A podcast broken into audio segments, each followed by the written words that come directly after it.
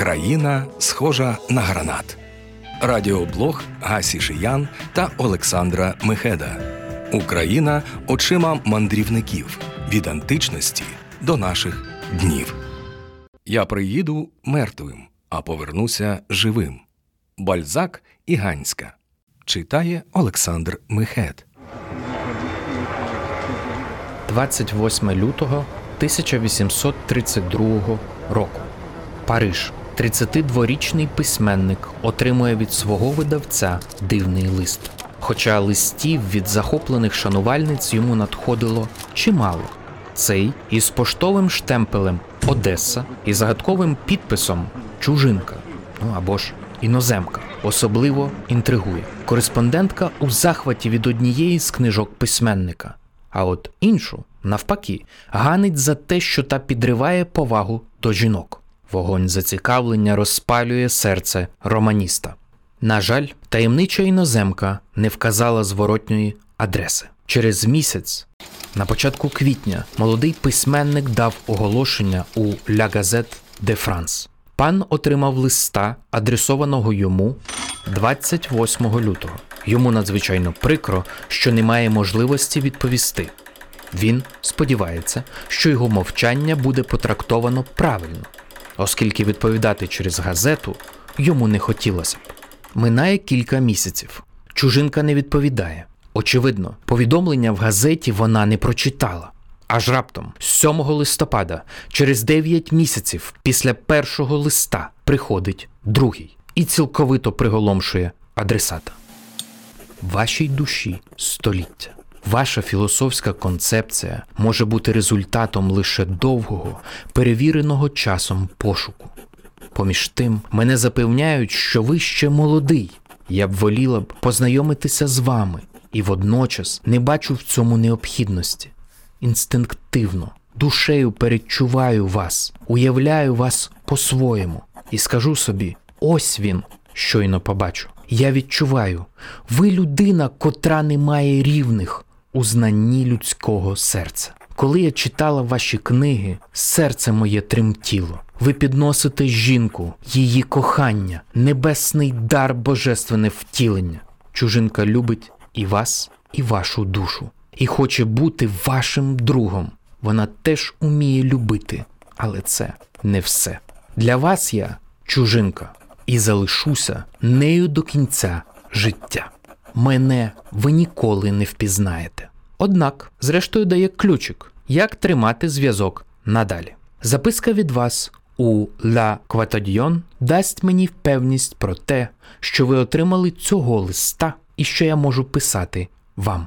Підпишіть Е Г від О Б. Уже 9 грудня, виконуючи приписи чужинки, молодий письменник дає оголошення. Пан Д. Б отримав листа. Тільки сьогодні він зміг скористатися послугами газети, і йому прикро, що не знає, куди надсилати відповідь Е Г від О Б. Її звати Е Г Евеліна Ганська, його О Б. Оноре де Бальзак. Україна очима мандрівників. Сьогодні ми поговоримо про українську складову в житті Оноре де Бальзака, що мала місце завдяки коханню французького письменника та поміщиці польського походження Евеліни Ганської. Перший лист від чужинки Бальзак отримав у 32 роки. Він уже встиг написати кілька комерційно успішних романів. Також намагався відкрити власну справу. Проте підприємницькі спроби привели лише до астрономічних боргів, які нависали над ним усе життя. У Бальзака вже вийшов роман Шагренева шкіра і починає визрівати ідея багатотомної та всеохопної людської комедії. Письменник працює майже цілодобово, лягає спати о 6-7 вечора, о першій ночі його будять. Він пише до 8 ранку, потім спить ще півгодини, годину, перехоплює якоїсь їжі, випиває філіжанку міцної кави і знову береться до роботи, десь до четвертої по обіді. Потім прийом гостей, ванна, коротка прогулянка. У Бальзака був чіткий план, за яким він мав намір розбагатіти. Три роки наполегливої роботи, і перед автором відкриються золоті перспективи. але трясовина фінансових поразок затягувала дедалі глибше. Коли Евеліна Ганська пише першого листа, їй 31 рік. Її батько збіднілий шляхтич, який свого часу листувався з Вольтером. Старша сестра Евеліни Кароліна після заміжжя виїхала в Одесу і тримала літературний салон, де бували Пушкін і Міцкевич. Пушкін присвячував Кароліні вірші, зокрема поезію, що в імені тобі моїм. Евеліну 18-річною віддали заміж за чоловіка, старшого від неї на 25 років. Він мав маєток у Верхівні на Житомирщині, 21 тисяча гектарів землі і 3 тисячі кріпаків. Бальзак і Ганська починають листування, що розгорнеться на понад 400 листів. В одному з перших Бальзак пише: Я хочу правити інтелектуальним світом Європи. Ще два роки терпіння і праці, і я пройду головами тих, хто хотів би зв'язати мені руки, зупинити мій політ. Бальзак просить дозволу звертатися до адресатки не Евеліна, а Єва, бо так воно краще промовлятиме про те, що ви для мене єдина в світі жінка, немов перша жінка для першого чоловіка. На знак любові він надсилає їй пасмо свого волосся і пояснює: Я вирішив відпустити волосся, і всі запитують, чому? Чому? Мені хотілося, б, аби його було так багато, щоб ви плели з нього ланцюжки і браслети. Уперше вони зустрілися у вересні 1833 року в Швейцарії. Ганська переконала законного чоловіка, що ця подорож їм просто необхідна. Усі джерела твердять. Спершу Ганська була дещо розчарована розвіртуалізацією. У романіста і вага надмірна, і зріст замалий, і волосся задовге, і зуби могли б бути кращими. Утім, пристрасні промови, які наче продовжували його листи, швидко компенсували невиправдані очікування. А от Бальзака вразила зовнішність чужинки, ще й вбраної в сукню його улюбленого фіолетового кольору. Чи ж недобрий знак? Чоловік Ганської постійно був поруч. Лише один раз їй вдалося позбутися подружнього нагляду, коли той відлучився замовити сніданок. Над закоханими шелестіло віття великого дуба, і Евеліна подарувала бальзаку перший таємний поцілунок. Її чоловікові було майже 60, Тож, у відповідь на обіцянку руки і серця, бальзак присягнувся Ганській чекати. Через місяць після зустрічі Бальзак пише до сестри: Я поїду побачити Україну. Маловідому, як знаєш, країну, і яка кажуть в тисячу разів краща Швейцарії та Італії, ніби азійська Італія. Радіопубліцистика на Радіо Культура. У наступні роки Ганська і Бальзак бачилися в Женеві та Відні. У листопаді 1841-го помер чоловік Евеліни. До слова, з ним Бальзак теж листувався. Ганський на цей час 40 років, Бальзаку 42. Закохані влаштовували нечасті побачення. Аж через кілька років Ганська їде з Бальзаком у Францію, звідки вони вирушають у подорож Європою. У цій поїздці Єва вже носить під серцем спільну дитину, але пара втрачає доньку в передчасних пологах. Увесь цей час Бальзак планує мандрівку до України. Але коли довідується, що дорога з Парижа до Верхівні триватиме майже 11 днів, то листом дякує Єві за гостинне запрошення і обіцяє заробити ще трохи грошей, щоб виплатити борги, купити будинок у Парижі та спокійно прийняти в ньому кохану. Згодом Бальзак знову обіцяє приїхати, але тільки по тому, як з'ясує фінансові питання. Ви побачите, що я приїду мертвим у верхівню і повернусь звідтіль живим. Минають роки. Бальзак запевняє, що прагне верхівні як оази серед пустелі. Це було взимку. А влітку наступного року він пише до Евеліни: Мені треба поїхати в Сардинію, і коли там пощастить, моя радість понесе мене до самої верхівні. Я буду багатий. Подумайте, через 15 днів я попливу по Середземному морю.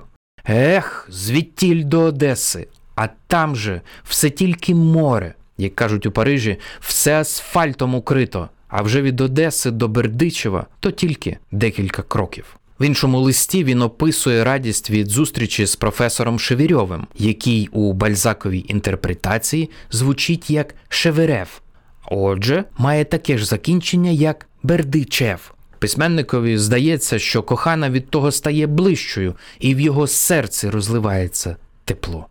Моя дорога, моя кохана дружино, я бачив тебе, говорив із тобою. Наші тіла уклали такий же союз, як і наші душі, пише Бальзак до Евеліни. Принагідно він вправляється у винахідливості, звертаючись до Єви щораз вигадливішими, ласкавими іменами.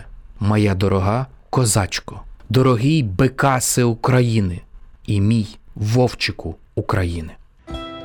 Ця благословенна країна схожа на гранат, привабливий зовні і поживний усередині, сказав мандрівник і книжник Павло Халепський після зустрічі з Богданом Хмельницьким. І ми повторюємо цю метафору, щоби ще раз побачити себе збоку. Ви слухаєте проєкт Радіокультура. Бальзак таки дістався України восени 1847 року і провів у верхівні 4 місяці із жовтня до лютого. Тоді ненадовго відлучився в Париж, знову повернувся до своєї Єви і наступні півтора року вже нікуди від неї не їхав. За підрахунками дослідників, сукупно Бальзак прожив у верхівні близько 21 місяця.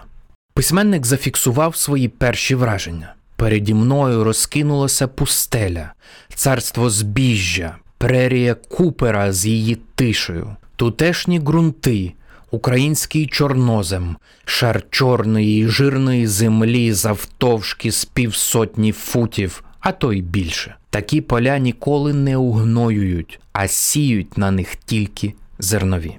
Француз і тут робить спроби зайнятися комерцією, знаючи, що на його батьківщині великий попит на дерев'яні балки для прокладання залізниці, він цікавиться перспективами експорту дубового зрубу з України. Оноре звертається до свого швагра із запитом про докладний підрахунок усіх витрат, зв'язаних з транспортом від Кракова до Парижа, а сам хоче взятися за перевезення від бродів до Кракова. Бальзак пише рідним, що багатство і могутність українських теренів не можна собі уявити. Треба побачити, щоб повірити. І зауважує, ця могутність і багатство цілком територіальні, що зробить Росію раніше чи пізніше господарем європейського торгу в галузі натуральної продукції. Автор порівнює Україну з французьким регіоном Бос. У цій країні, схожій на наш бос, не вистачає рук. У цьому році мали чудову пшеницю, але ж занадто велика трава задушила колосок. Я бачив цю траву вищу, ніж я сам, із золотими колосками, в яких не було нічогісінького. Замість збіжжя кинулась, не знати чому, якась трава, маючи вигляд хліба. Воно взяло шість десятих жнив. Ця рослина залишає такі наслідки, як сарана. Описуючи маєток Евеліни, Бальзак порівнює його з Лувром, а наступні його слова й дотепер не втрачають для нас певної актуальності. Країна ця дивна з того погляду, що поряд із надзвичайним блиском бракує в ній найнеобхіднішого комфорту. Цей маєток єдиний в окрузі, де мається лампа карцеля і шпиталь. Маються люстри в 10 футів і нема шпалер на стінах. Палата, де я перебуваю, як острів серед океану, то хліба й степи якогось азіатського розміру. Цікавий союз розкоші й мізерії, помічає Бальзак і в Києві, який називає Північним Римом, містом православ'я з трьома сотнями церков, багатствами лаври і святою Софією степів. Письменника шокують місцеві ієрархічні звичаї. Коли тутешній лакей письменника одружувався, молодята підійшли по благословення до Ганської і Бальзака, якого такий обряд вразив. Жінка і чоловік простягаються буквально на животі, б'ють лобом тричі об землю і цілують вам ноги. Тільки на сході вміють простягатися, тільки там слово влада має значення. У тексті, відомому як лист про Київ, Бальзак міркує про покору.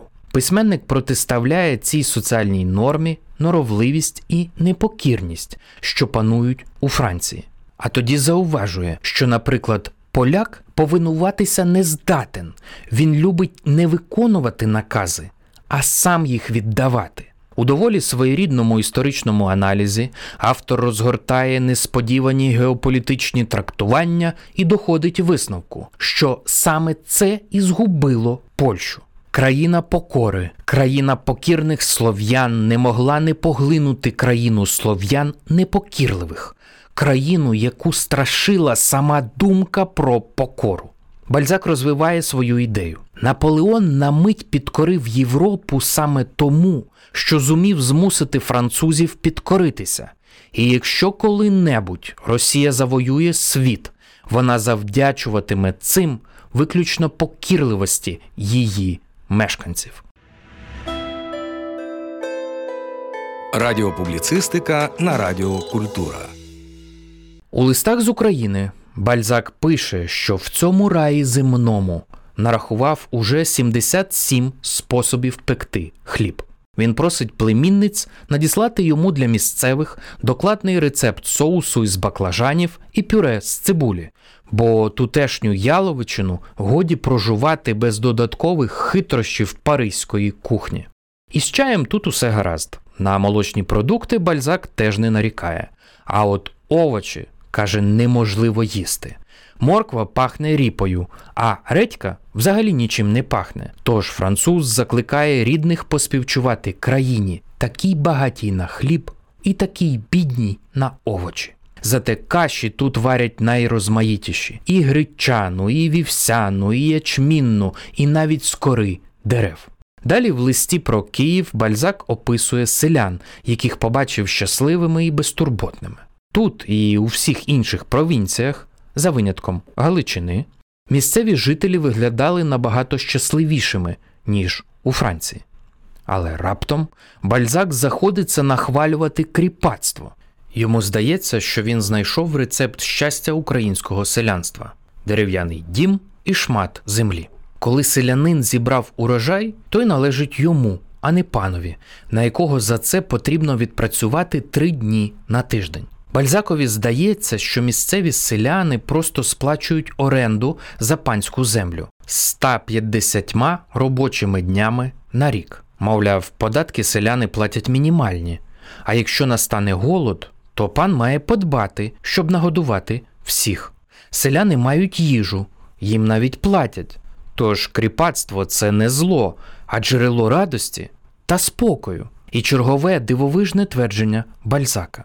Запропонуйте селянину свободу в обмін на необхідність працювати за гроші і сплачувати податки, і він відмовиться. А все тому, що тутешні селяни просто хитруни й варварські невігласи, і знадобляться століття, аби щось змінилося. За бальзаком розмови про скасування кріпацтва серед селян нагадують такі ж балачки серед американських чорношкірих, адже й перші, й другі буцімто переконані, коли скасують рабство, то вже ніхто ніколи не працюватиме. Автор вважає, що на шляху українських кріпаків до свободи стоїть ще й пияцтво. Нібито головна мета селянського заробітку купити горілки, і є ймовірність, що селяни сприймуть свободу виключно як можливість пиячити до знесилення.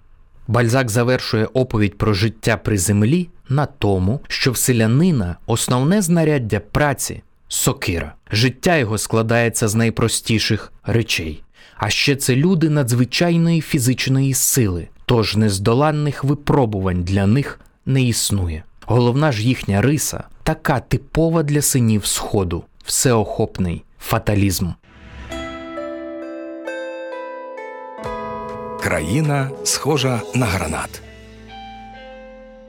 14 березня 1850 року, о сьомій ранку, Евеліна Ганська і Оноре де Бальзак одружилися в Бердичівському костелі святої Варвари.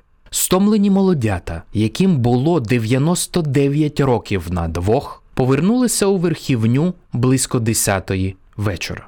Бальзак задихався. Посилене серцебиття заважало говорити. У Єви почався напад подагри. Бальзак писав сестрі. Її руки і ноги неземної краси розпухли так, що вона не могла ні поворухнути пальцями, ні ходити. Через три дні після весілля Бальзак писав: Я одружився на єдиній коханій мною жінці. Люблю її, як ніколи до цього, і любитиму її до самої смерті. Я був позбавлений щасливої юності, квітучої весни. Літо моє було спопиляюче, але осінь стане найніжнішою. У письменника почалося запалення очей. Зір заступали чорні плями. Лікарі радили відкласти мандрівку до Парижа, але письменник прагнув показати свою красуню дружину світові. Наприкінці квітня Ганська і Бальзак вирушають у дорогу, яка висмоктує з Бальзака рештки життєвих сил. Оноре де Бальзак помер 18 серпня 1850 року. Йому був 51 рік.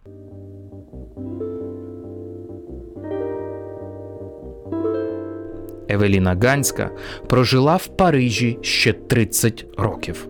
Вона мала кількох коханців, іноді молодших за себе. І хоча в її обов'язки ввійшли бальзакові борги і догляд за його матір'ю, Евеліна нарешті відчула себе вільною. Померла вона 1882 року. Їй було 77.